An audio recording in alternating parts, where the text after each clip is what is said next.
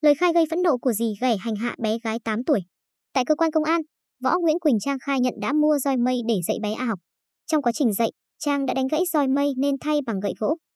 Vào ngày 28 tháng 12, cơ quan cảnh sát điều tra công an quận Bình Thạnh, thành phố Hồ Chí Minh đã khởi tố vụ án, khởi tố bị can và lệnh bắt tạm giam 2 tháng với Võ Nguyễn Quỳnh Trang, sinh năm 1995, ngụ tỉnh Gia Lai, trú quận Bình Thạnh, về hành vi hành hạ người khác.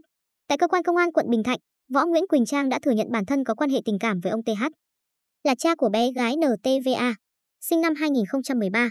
Hai người chung sống tại chung cư cao cấp phường 22, quận Bình Thạnh, thành phố Hồ Chí Minh. Quỳnh Trang khai nhận, trong quá trình sinh sống, bản thân đã nhiều lần đánh đập bé A và đặt mua roi mây để dạy học cho bé A. Do nhiều lần đánh đập bé nên roi mây bị gãy, Trang chuyển sang dùng gậy gỗ. Đến sáng ngày 22 tháng 12, bé A học trực tuyến đến trưa cùng ngày thì Trang kiểm tra bài tập. Vào khoảng 14 giờ cùng ngày, Trang nấu phở cho bé ăn, bé A đòi uống sữa thì Trang cho bé uống 3 hộp và nước ép trái cây. Sau đó, Trang tiếp tục dạy bé A học. Trong quá trình học, bé A làm sai nên Trang có dùng gậy gỗ đánh bé. 30 phút sau, bé A nói mệt nên vào phòng nghỉ và nôn ói. Lúc này, Trang đi dọn dẹp nhà cửa và gọi cha bé A là ông Trung học. Về, khi ông trường hợp, về tới nhà phát hiện tình trạng của con gái nên đã ôm vào nhà tắm.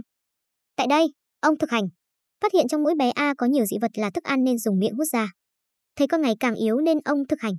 Vợ gọi cấp cứu và nhờ bảo vệ đưa con gái đi bệnh viện. Qua khám nghiệm pháp y, công an xác định bé A bị phù phổi cấp, trên người có nhiều vết bầm tím. Công an xác định Trang có dấu hiệu bạo hành nên đã khởi tố bắt khẩn cấp. Đến nay, qua điều tra, công an đã xác định Trang có dấu hiệu phạm tội nên tiến hành khởi tố và bắt tạm giam. Công an cho biết, về phần người cha là ông Trung học, nếu xác định có dấu hiệu tội phạm thì sẽ xử lý theo quy định của pháp luật. Công an quận Bình Thạnh cho biết thêm, không ít phụ huynh vẫn còn dạy dỗ con bằng roi.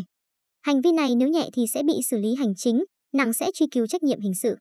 Trong quá trình sống chung, hàng xóm nếu phát hiện các vụ việc có dấu hiệu bạo hành trẻ em thì nên báo chính quyền địa phương để can thiệp kịp thời, tránh xảy ra vụ việc đáng tiếc.